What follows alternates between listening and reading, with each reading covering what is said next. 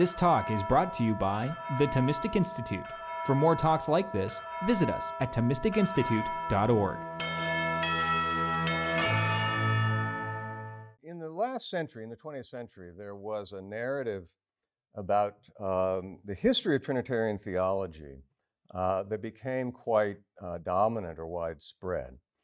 Uh, and in that narrative, St. Thomas Aquinas uh, is the main villain in the long history of Christian thought about the Trinity.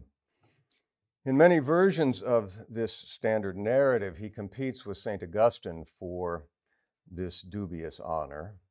But even if he's only the second worst Trinitarian theologian of all time, St. Thomas is the clear paradigm, according to this narrative, of Western scholastic error on the Trinity. He embodies, so the story goes, all the bad features of the Western scholastic attempt to systematize Augustine's already misguided Trinitarian theology on this reading. Theologians who tell this story thereby ignore, to be sure, the remarkable richness of medieval Trinitarian thought from, say, Anselm to Occam, for example. More precisely, they tell their story in more or less complete ignorance of this complex and sophisticated tradition of reflection in which Thomas is one voice among others. Situating Aquinas in this tradition of reflection greatly helps us understand his accomplishment, but that is a story for another time.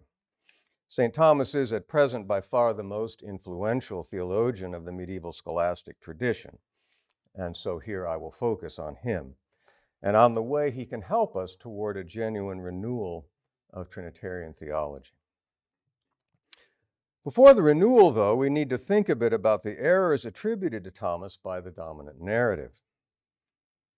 Aquinas' deepest and most destructive mistake on this telling is to have completed the process begun with Augustine of turning the doctrine of the Trinity from the heart of the mystery of salvation, as it was in the patristic era, into an abstruse and isolated technical puzzle of no relevance to any other theological topic, let alone to the daily lives of Christians.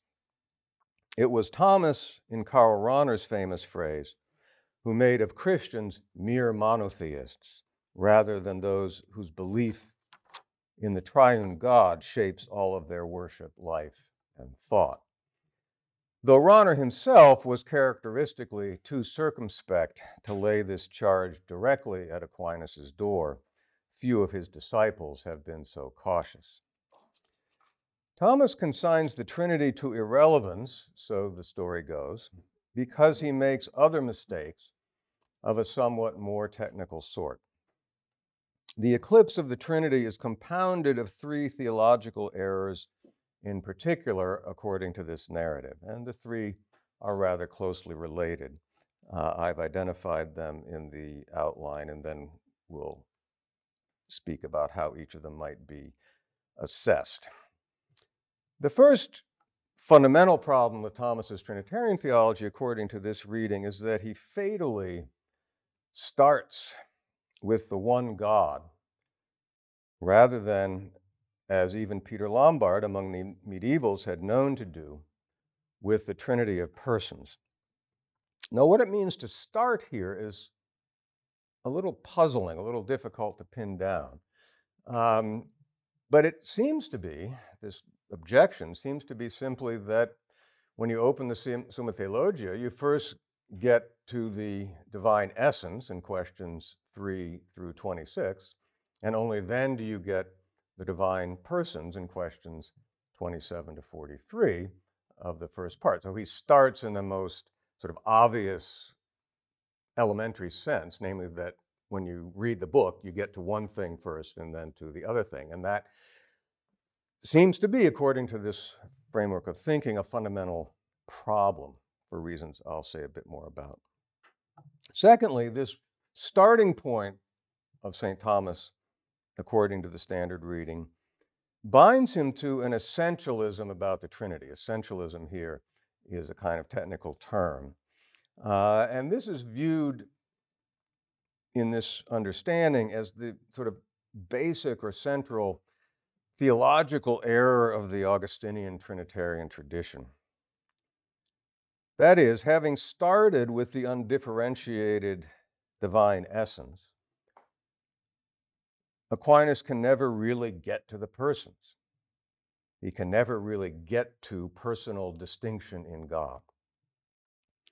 Father, Son, and Spirit, in their fundamental distinction from one another, and especially in the vivid personal interaction with one another that we behold in the economy of salvation, the three threaten to disappear in Thomas's Trinitarian theology, according to this argument, swallowed up by the divine essence. At best, they are reduced to mere relations within the one divine essence, thereby losing their character, according to this objection, as genuine persons. The Orthodox theologian Vladimir Lossky is a famous uh, exponent or articulator of this uh, objection to Thomas's Trinitarian theology in his mystical theology of the Eastern Church and other writings. On this view, according to Aquinas, according to this reading of Aquinas, we can distinguish the divine persons only by an abstruse conceptual geometry of origination and relation, a kind of intellectual jujitsu, which leaves only an isolated divine triad of three subsistent relations, to use a technical phrase of Thomas's, three subsistent relations in which we cannot possibly have any religious or existential interest. Third, among the fundamental problems with Thomas's Trinitarian theology is that in starting in the wrong place and in being an essentialist, Thomas follows the Western, as it's sometimes called, or Latin or Augustinian. These are all different labels for the same thing in this view. Thomas follows the Western or Latin or Augustinian Trinitarian tradition when he should have followed or been instructed by the Eastern or Greek or Cappadocian tradition. If he had done so, he would have avoided his other errors. He would have known to start with the Trinity of persons rather than with the one God or an abstract divine essence. And thereby, he would have found his way to a genuine Trinitarian personalism rather than being bound to his Augustinian essentialism. Over the last 25 years or so, historians of ancient and medieval Christian thought have thoroughly discredited this modern narrative about the content and development of Trinitarian theology throughout the Middle Ages. St. Thomas has certainly received his share of attention in this ongoing reconsideration of the Christian Trinitarian tradition. Father Gilles Emery of Fribourg and others have constructed a detailed and precise historical account of St. Thomas's teaching on the Trinity against its patristic and earlier medieval background. In the process, they have shown that neither the basic thrust of the standard 20th century narrative nor any of its more technical elements has merit as a reading of St. Thomas. Quote, only a profound misunderstanding, Father Emery writes, could have led Karl Rahner to associate the name of St. Thomas with the views that he criticizes. Only deep misunderstanding, in other words, could have led not only Rahner but generations of theologians in the second half of the 20th century, Catholic and Protestant alike, to dismiss Aquinas on the Trinity as a misguided Latin essentialist who doesn't know where to start. The results of this historical labor have become fairly familiar, at least among theologians, and I can summarize them in response to each of the three errors attributed to Thomas by the modern narrative. First of all, the suggestion that it greatly matters where a Trinitarian theology starts, especially in the way this is, first of all, introduced as an objection against Aquinas, namely, what comes first in the book, the suggestion that it matters where a Trinitarian theology starts is odd in principle. Writing Trinitarian theology, after all, is not like writing a novel. It is a quest for the intellectus fidei, for a rational understanding of the faith, It is not an effort to tell a good story, to get from the beginning to the end in the most imaginative way possible. In fact, Trinitarian theology really has no single or normative beginning and end. The intellectus fidei, the understanding of the faith at which it aims, is attained to the extent that the primary teachings of the faith about the one God, Father, Son, and Holy Spirit, are developed in a way that is coherent, consistent, and has explanatory power. Now, this is no easy task when it comes to understanding the church's faith in the Trinity, but it is surely one that can be started in any number of ways. In any case, it makes little sense to charge Aquinas with starting in the wrong place, since she actually starts in both places. In Book One of his Scriptum on the Sentences, his first major writing, Aquinas follows Peter Lombard's order of presentation, offering a detailed account of the Trinity at the outset, for many distinctions, uh, questions at the outset, long before he considers the divine nature and its attributes at the end of Book One. In the Summa Theologiae, he famously reverses the order and takes the recently much maligned step of treating the divine essence and its attributes first, and then moving on to the distinction of persons. But the actual content of the Trinitarian theology of the Scriptum and of the Summa Theologiae, certain interesting technical points aside, is largely the same. The two works advocate largely the same position on the whole range of contested questions that medieval scholastic theologians debated on the Trinity. Surely it would be odd to say that essentially the same Trinitarian theology, or largely the same Trinitarian theology, the same intellectus of the Church's faith in the Trinity, succeeds in the scriptum and is incoherent in the Summa simply because they are presented in two different places or in two different orders. On the second point, again, the one that is the heart of the theological or technical, quasi technical objections to Aquinas on the Trinity over the last several generations, that he's an essentialist. In fact, Aquinas can't be an essentialist in Trinitarian theology because he does not think the Trinity of persons in God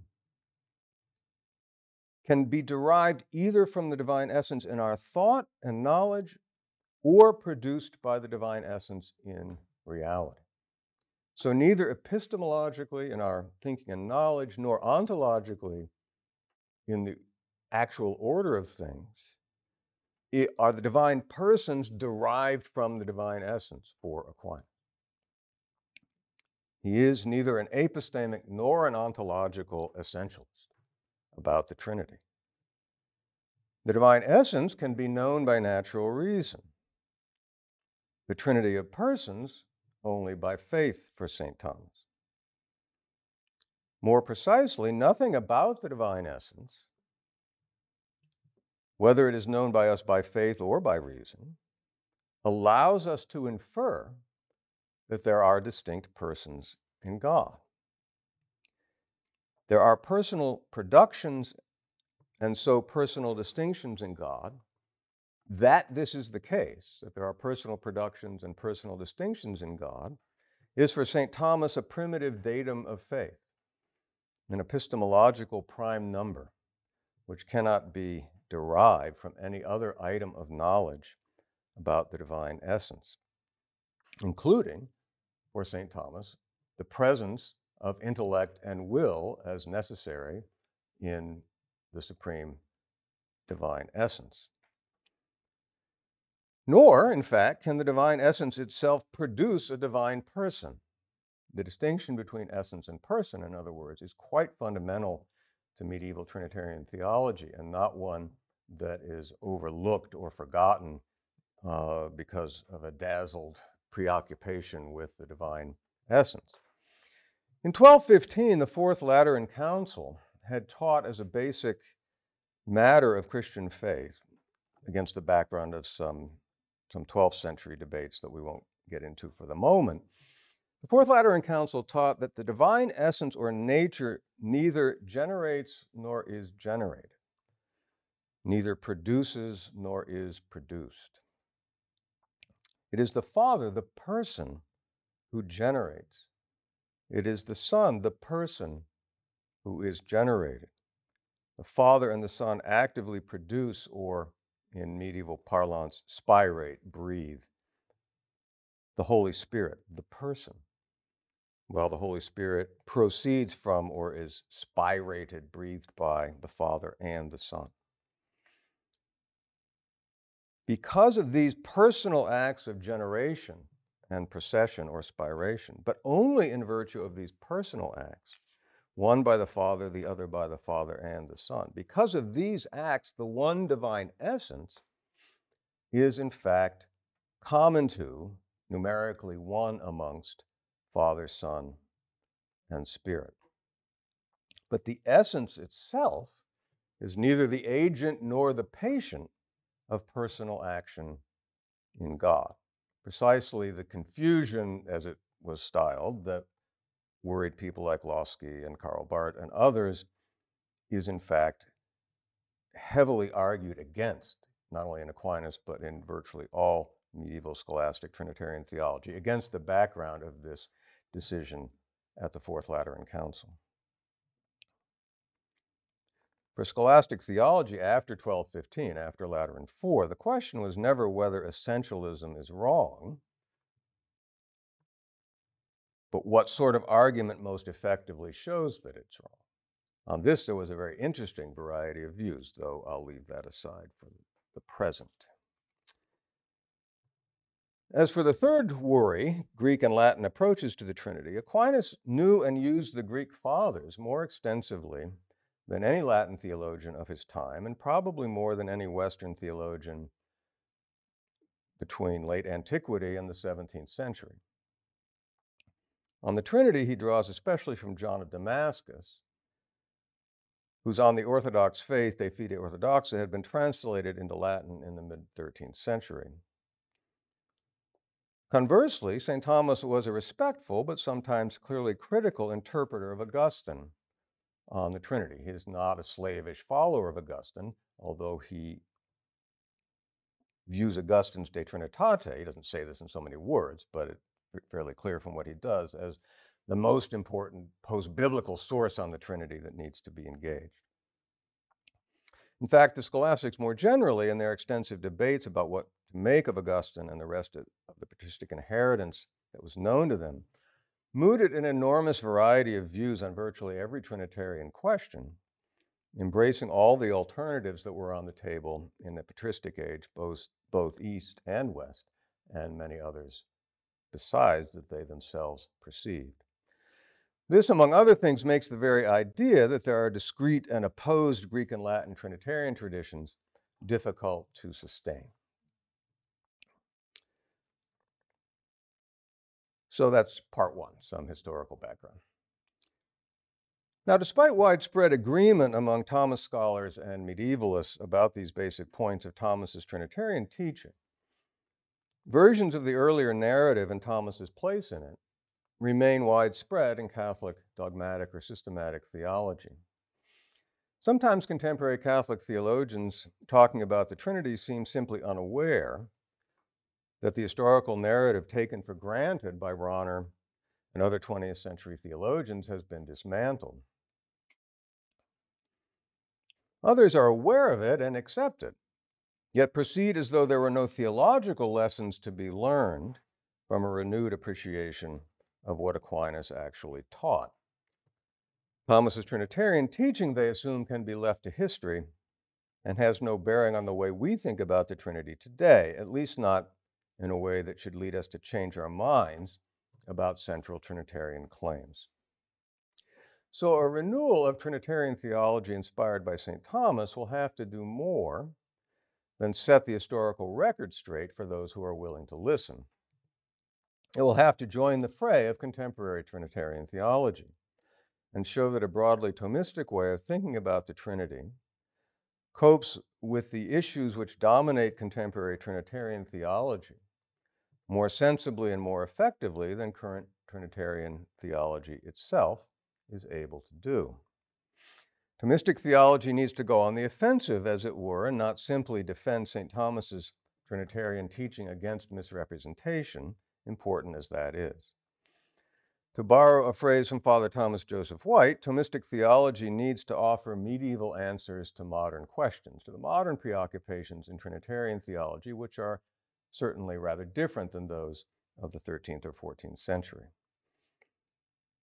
Thomistic theology needs to offer medieval answers to modern questions and show that these are better answers than contemporary theology usually succeeds in giving. Now, one of the basic concerns of contemporary Trinitarian theology, going back now several generations into the early 20th century, is that the Trinity be relevant in all areas of Christian faith and theology, and not be relegated to what Rahner calls splendid isolation, by which he means actually miserable isolation. In particular, post conciliar Catholic theology often joins Protestant theology, especially under the influence of Karl Barth, in seeking the closest possible bond between the Trinity and the cross. What's the relationship between the Trinity and the cross? And in a great deal of Trinitarian theology over the last 75 years at least, that relationship must be very intimate.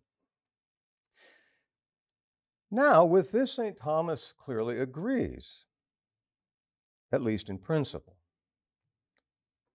This should not be a surprise.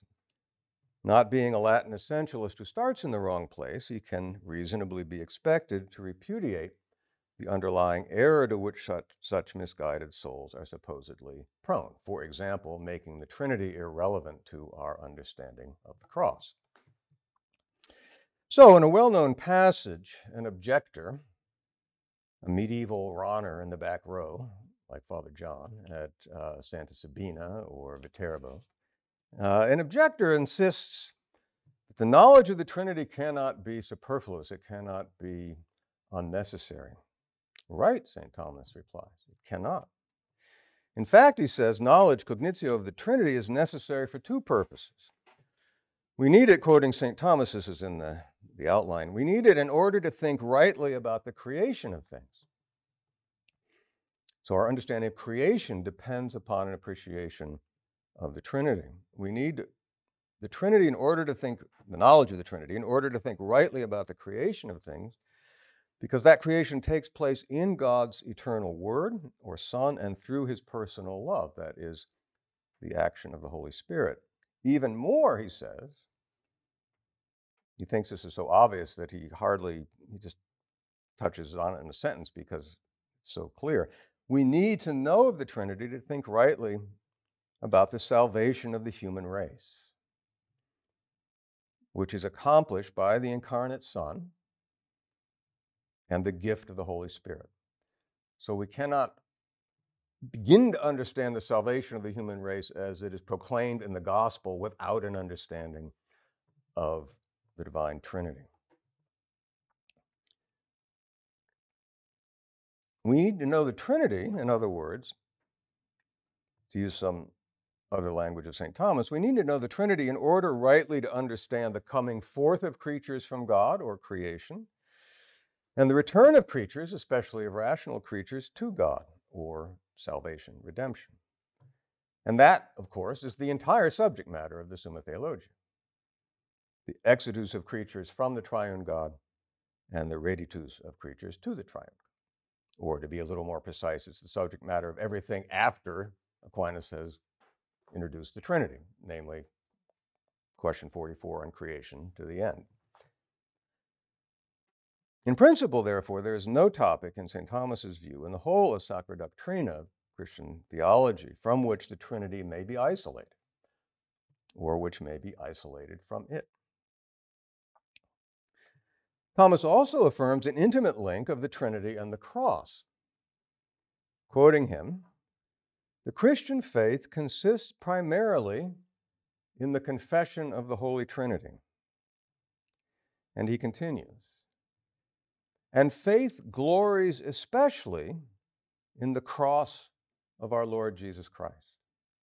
This is from St. Thomas's short work, De Rationibus Fidei, on the reasons for the faith. The Christian faith consists primarily in the confession of the Holy Trinity and glories especially in the cross of our Lord Jesus Christ. Confessing the Trinity, Christians glory above all in the cross. Glorifying the cross, we confess the Trinity. Confessing the Trinity and glorying in the cross are, it seems, two sides of a coin. One cannot do either for St. Thomas, at least not in the sense that Christian faith does them without doing the other. Properly understood, Trinity and cross exhibit a profoundly intimate connection. The question, naturally, is what makes for a proper understanding of each, of Trinity and cross, and thereby of how they are rightly connected. Over a century ago now, 125 years ago, the English Congregationalist theologian P.T. Forsyth proposed a distinctive and novel way of locating the basic link between Trinity and cross. Quoting Forsyth, there was a Calvary above.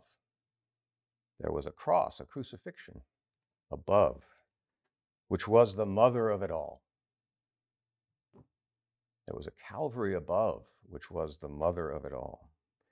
The cross which Jesus bore for us in time can only be truly effective for our salvation if it was already present and real somehow at the heart of God from all eternity. When we look at the crucifix, we see not only what God has done for our salvation, but what happens in God from all eternity, from before the foundation of the world. In fact, Forsyth and others suggest that the entire saving kenosis of the Son of God that is clearly central to the New Testament. Philippians 2, he emptied himself and took the form of a servant. The entire saving kenosis of the Son of God, the self emptying of, of the Son, must in some way pre exist its enactment or manifestation in time. On this view, the obedience the only Son of God exhibits in time, his suffering, his abandonment, his descent into hell for us. None of these can simply be actions the triune God has freely decided to undertake in time for our salvation. Rather, on this view of things, there must be an obedience, a suffering, an abandonment, indeed, a crucifixion and death within the interior life of the Trinity, in the very processions and relations that eternally constitute and distinguish the three divine persons. If this is not the case, these theologians argue, the triune God himself would not be truly involved in the self emptying in which our salvation consists and on which it depends. Let alone would the triune God be committed to it with his whole being.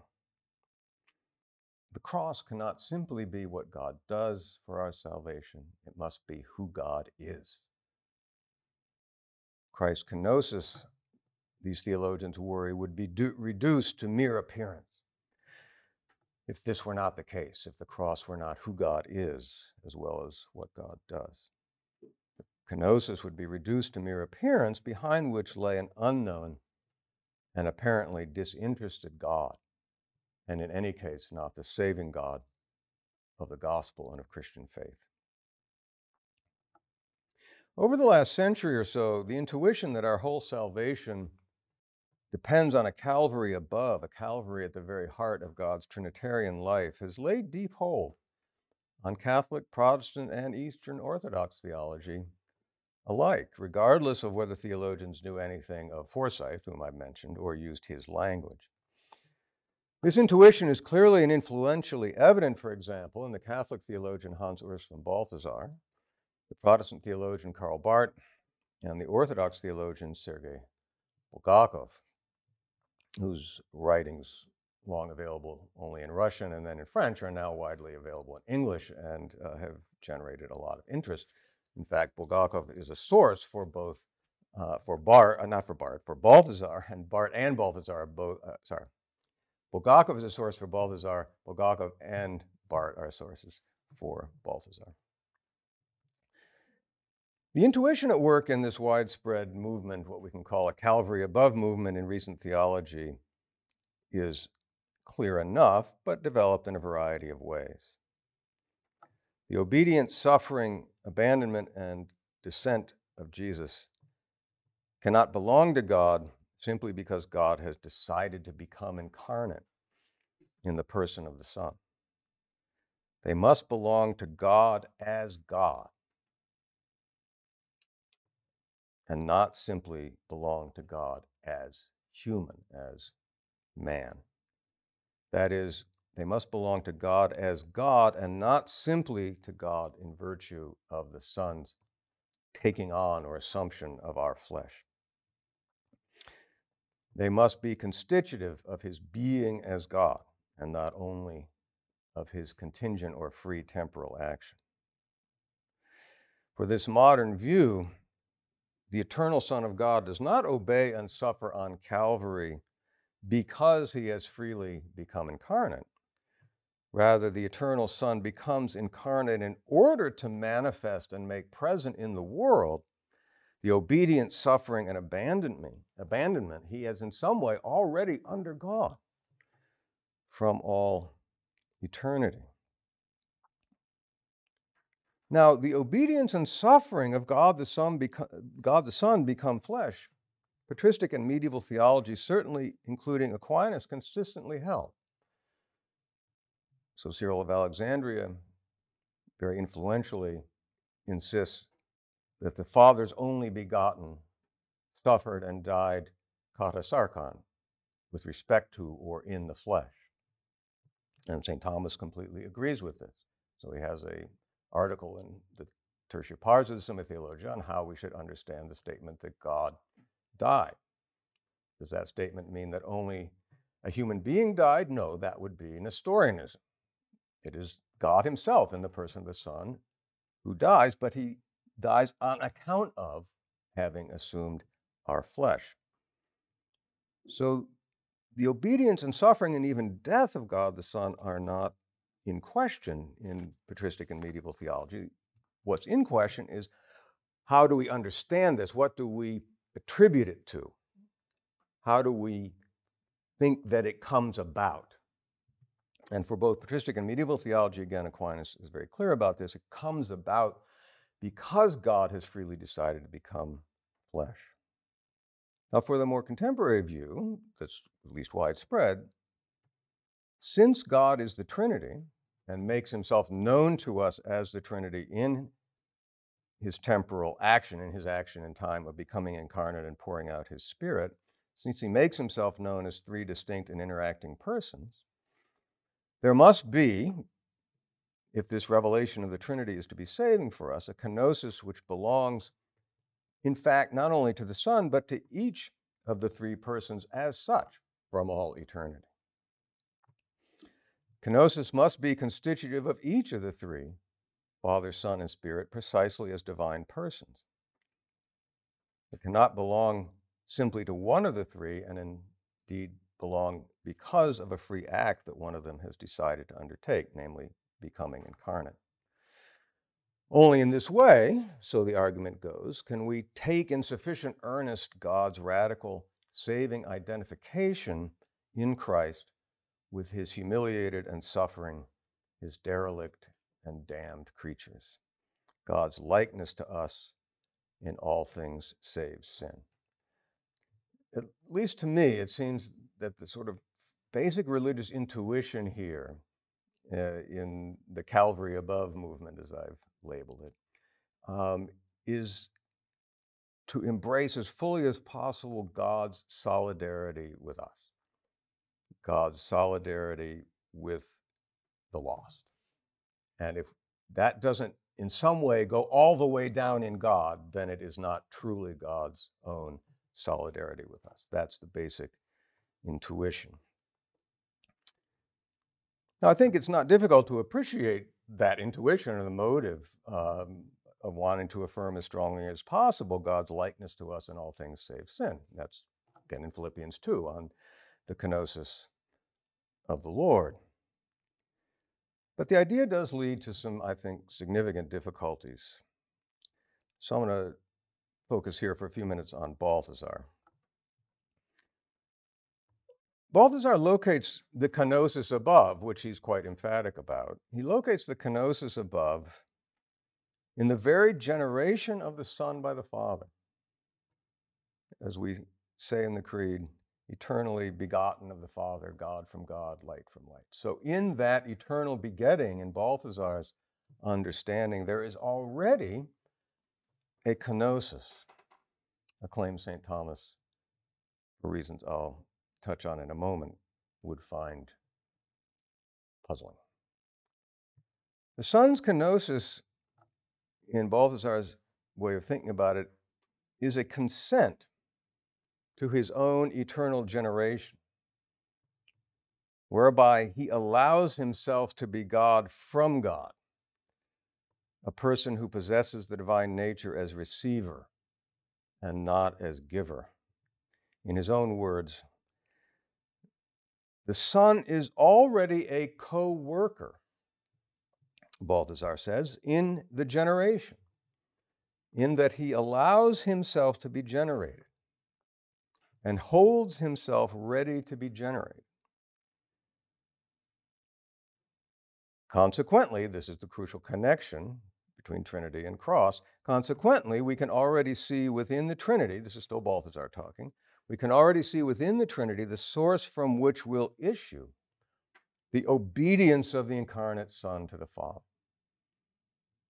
So even if there isn't human obedience exactly in the Trinity, there's already a kenosis that is the ground or basis for this obedience, as Balthasar understands. And there's a corresponding kenosis of the Father, according to Balthasar which consists in his stripping or divesting himself of the divine nature, of all that he is and has, in order to hand it over to another, that is, to the Son, to make it another's own. Quoting Balthasar again, with Bulgakov, one can designate the self utterance of the Father in the generation of the Son as a first all embracing inner divine kenosis because, still Balthasar, in this generation, the Father divests himself without remainder of his divinity, or in scholastic language, of the divine essence. The Father divests himself without remainder of his divinity in order to give it over to the Son as his own. This twofold inner Trinitarian kenosis, whereby the Son consents to his generation in being God from God and not God from whom another is. And the Father's kenosis in handing over the divine essence to the Son. This twofold inner Trinitarian kenosis grounds in Balthasar's characteristic turn of phrase the temporal kenosis of Bethlehem, Calvary, and Holy Saturday. Now, some questions about this from basically St. Thomas's point of view. First of all, it's not clear that either of these acts that Balthasar finds uh, within the Trinity, within God, that either of these acts, either sort of kenosis, is really conceivable, that we can really understand what we mean when we attribute this to God.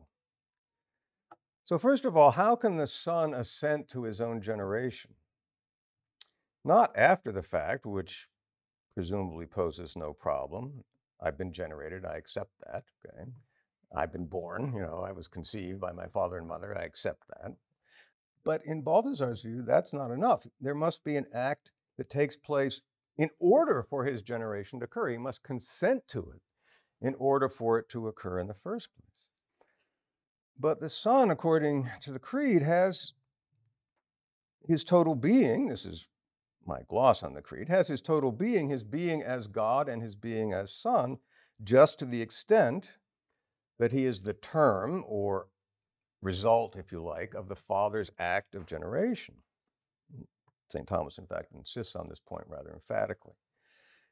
This act of generation must take place in order for the Son to assent to it. The act by which he has his own being cannot take place because he assents that's to get the matter deeply backwards. Moreover, how can the Son's assent to his generation be a kenotic act, an act of self emptying? As Balthasar sees it, kenosis happens primordially or originally when a person, specifically a divine person, divests himself, divests himself of or gives up what he already possesses, or at least has the right to possess. But the eternal Son cannot be thought of as possessing anything, let alone of then giving it up prior to his generation, which is to say, prior to his existence. The Son exists on account of the Father's act of generating him, and on account of that act alone. He does not exist on account of any act he undertakes. Nothing, medieval theology consistently held, nothing can be the cause of its own existence. If the Son exists because the Father generates him, nothing he does can be the cause of his own existence. Still less can the Son exist by the act of renouncing a right to be the divine person who generates rather than the divine person who is generated. The Son cannot, in other words, have his existence, as Balthasar remarkably supposes, in his own act of renouncing a right to be the Father. It will not help, I think, to point out, as certainly Balthasar and others do, that all this takes place in God's eternity where temporal categories do not apply, and the Son's consent occurs in eternal simultaneity with the Father's generation of him. This is when objections are raised to this sort of uh, argument in Balthasar or in Barth. The first response is normally, well, but this all happens at the same time. It's all simultaneous, so there's no, uh, there's no issue here. But I think there is actually still an issue, um, namely that you have to be in order to act. Being is prior to acting, esse to operari, as St. Thomas and other medieval scholastics put it. To use a standard patristic and medieval example, the sun's existence as a star, the sun's stellar existence, is prior in the order of nature to the light that shines from the sun, since the being of the light depends on the being of the sun and not the other way around. But the sun and its light are temporally coincident. The one is never present without the other. In this way, being is prior to acting in the order of nature, even when it is not prior in the order of time.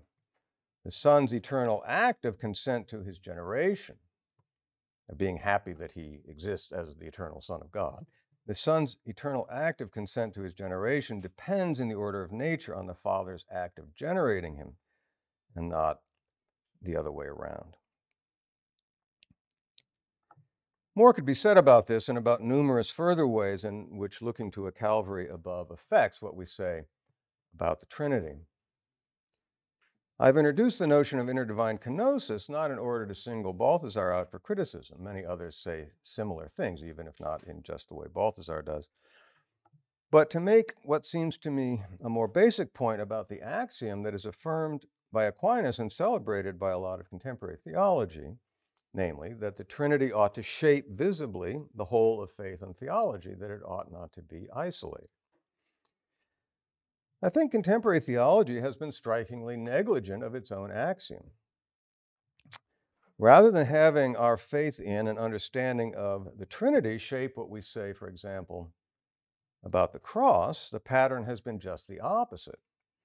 Intuitions and assumptions about what happens on the cross or more broadly, what happens in the kenosis of the Son of God, have been freely employed to shape our understanding of the Trinity. Trinitarian theology has often become the effort to find counterparts in God, primordial inter-Trinitarian doubles, doppelganger, for what we see or think we see happening in the saving economy of the Son's incarnation and the sending of the Holy Spirit.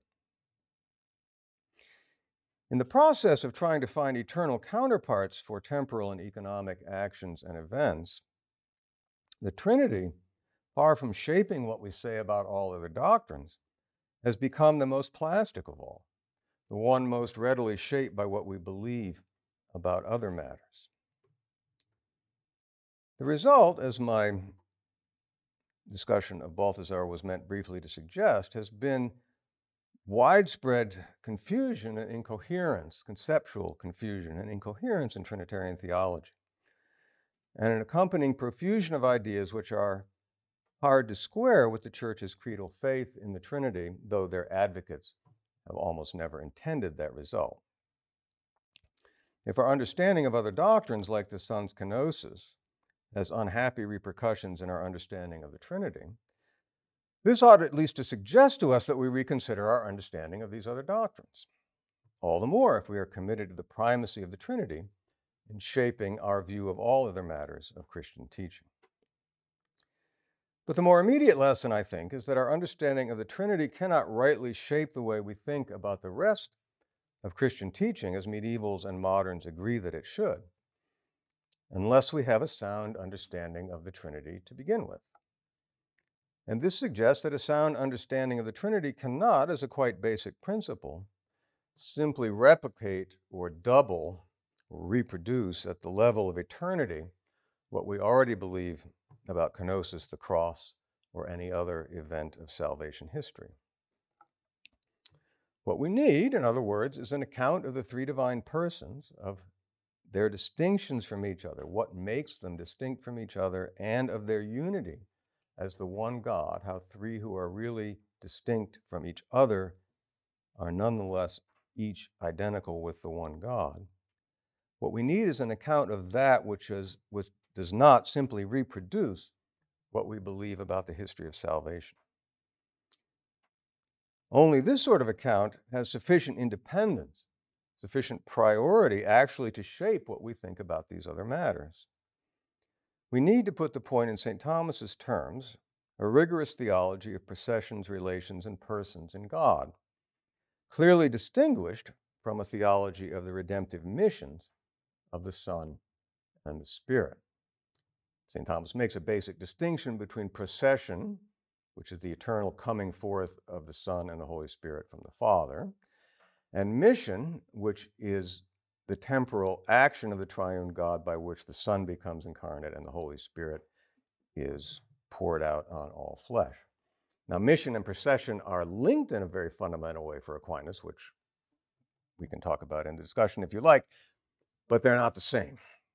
Now, what we need in order to understand the missions, the saving actions of the Trinity, is precisely a prior account of the personal distinctions in God. We need, in other words, a bold speculative theology of the Trinity, which is precisely not a bold speculative theology of kenosis or the cross.